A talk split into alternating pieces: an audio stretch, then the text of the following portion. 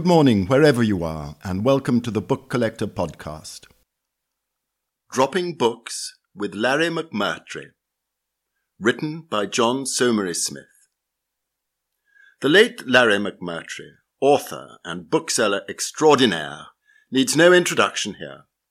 This is John Saumarez Smith's writing on the top of his form. The reader is Neil Pearson, the actor and bookseller extraordinaire. Dropping Books with Larry McMurtry. It must be more than thirty years since I first met Larry McMurtry. He was already the author of six novels, and I had probably heard from film buff friends about the last picture show, but no one had told me that he was a serious bookseller. Even when I talked to my wide acquaintance in New York about possible shops where I might buy interesting stock, no one mentioned Booked Up in Georgetown. In March 1977, I found myself in 31st Street for the first time when I'd been invited to lunch on 34th Street by David and Evangeline Bruce. In an hour and a half, I made several piles of books, literature, biography, travel, and gardening books, which I asked to be shipped back to Heywood Hill. Far from exploring Georgetown as I'd expected, I had justified my shuttle ticket and made two new friends in Larry and his partner Marcia Carter. Over lunch, David Bruce asked me if I'd had an enjoyable morning. I explained my unexpected bonus and remember his reply very well. Do you mean to say that you have just travelled 3,000 miles to tell me that there's a good bookshop three streets away from me? He paused. We'll go there together after lunch. This is mentioned because of its aftermath by Larry in his recently published books, a memoir, Simon & Schuster, $24 a subject that he has had in mind for several years and for which he'd mildly consulted me because we'd shared a number of book-selling memories.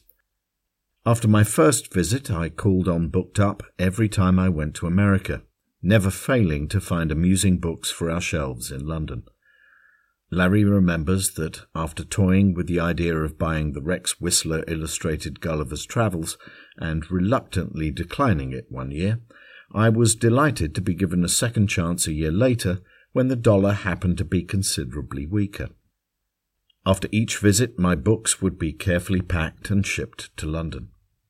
The cartons took five or six weeks to arrive, but it was always exciting when the grey postal bags began to come through and we could assign the various books to particular customers, some of whom I'd alerted in the meantime, or freshened the relevant sections of our stock. Until I had defined the areas in which our tastes overlapped, I'd never seen the exporting of English books from the other side of the Atlantic. Where English academics tended to borrow their reference books from college or university libraries, better paid Americans would buy their copies, collecting enough in their careers to be of value and of potential interest to the second hand bookseller. What Oxford or Cambridge edited and published and Blackwell's or Heffer's sent out, standard editions of Gibbon's letters or John Evelyn's memoirs, and library sets published by Nonesuch or Shakespeare Head presses, we now found coming into American circulation at reasonable prices. I remember Larry appealing to my sensitive soul, or what passed for it, over a near perfect set of the Shakespeare Head Henry Fielding.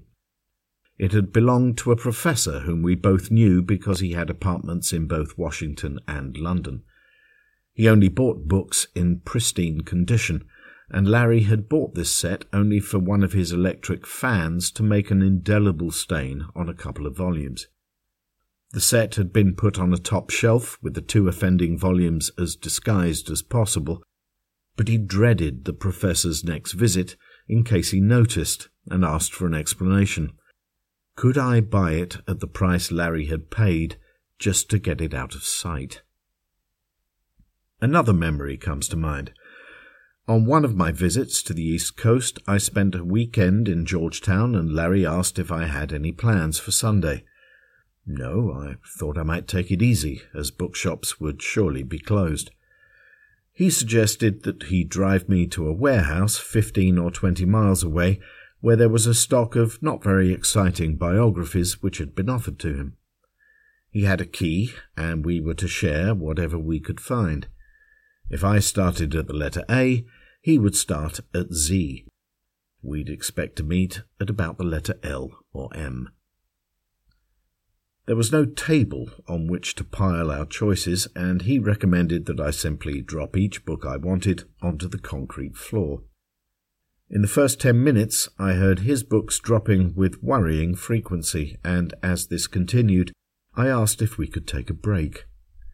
Perhaps he had a hidden formula, or just a much quicker eye, plus power of decision. He gave me a simpler explanation. We were dealing with 20th century American editions of biographies, the dust wrappers of which were different from the English editions. If we had been doing the same thing in an English warehouse, I'd have had the advantage over him. It was no surprise that we re met halfway through the letter H. Several years later, I was impressed by this same quickness. Heywood Hill had had as loyal customers a delightful American couple called Lawrence and Isabel Roberts. An Orientalist and former director of the Brooklyn Museum, Lawrence had directed the American Academy in Rome from 1946 to 1960. Together, from there, they had ordered books they had seen reviewed in the TLS, books by or about their many European and American friends, novels of quality, and every sort of reliable travel guide, expatriates such as Harold Acton and Iris Origo. When they left Rome, they took an apartment in Venice. Their books were never collected under one roof, but stored in a Massachusetts barn belonging to Lawrence's brother Henry.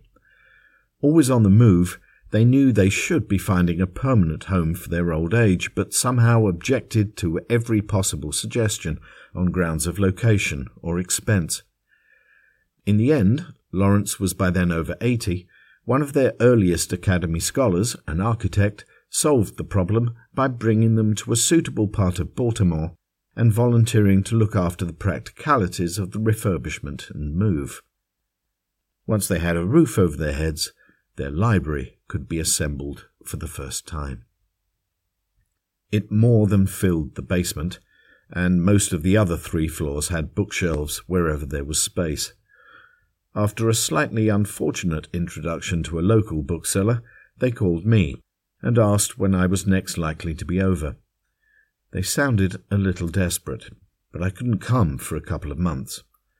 Once there, I helped to harden their resolve to cull, but made sure that I didn't suggest removing anything that they would regret.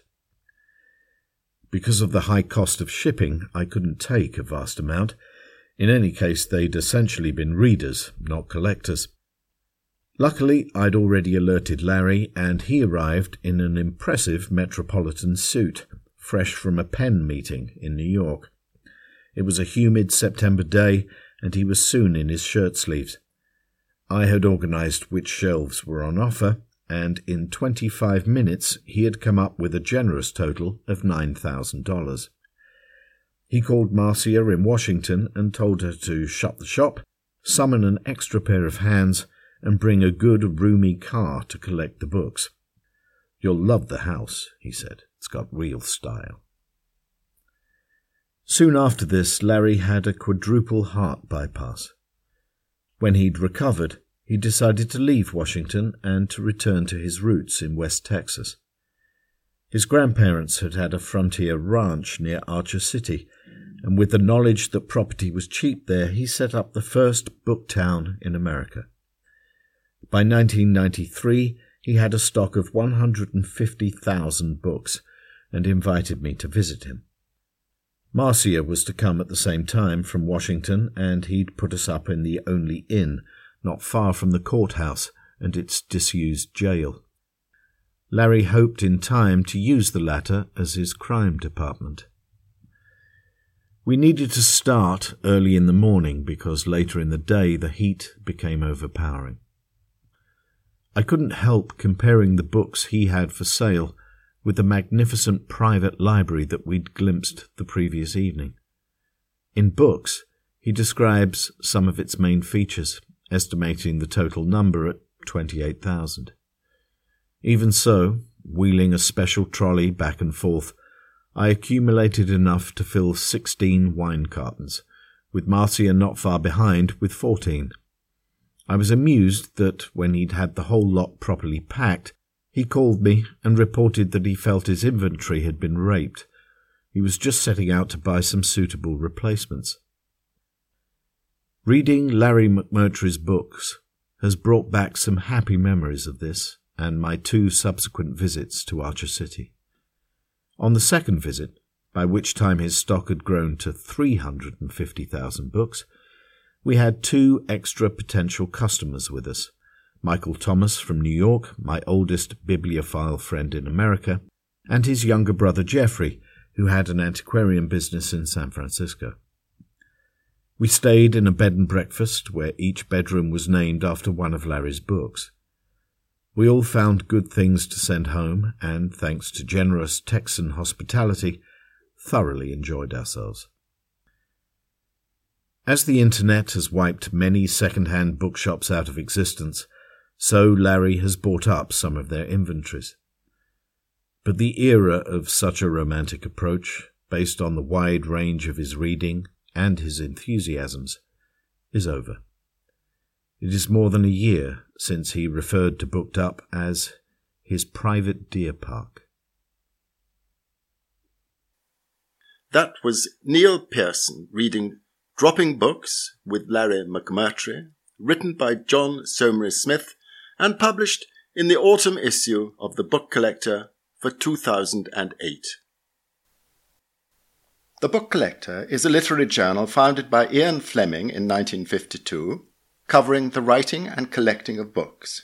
You can subscribe to our journal at thebookcollector.co.uk for as little as £6 per month and get access to our complete digital archive. If you would like to sponsor one of our future podcasts, do please get in touch at editor at thebookcollector.co.uk. Thank you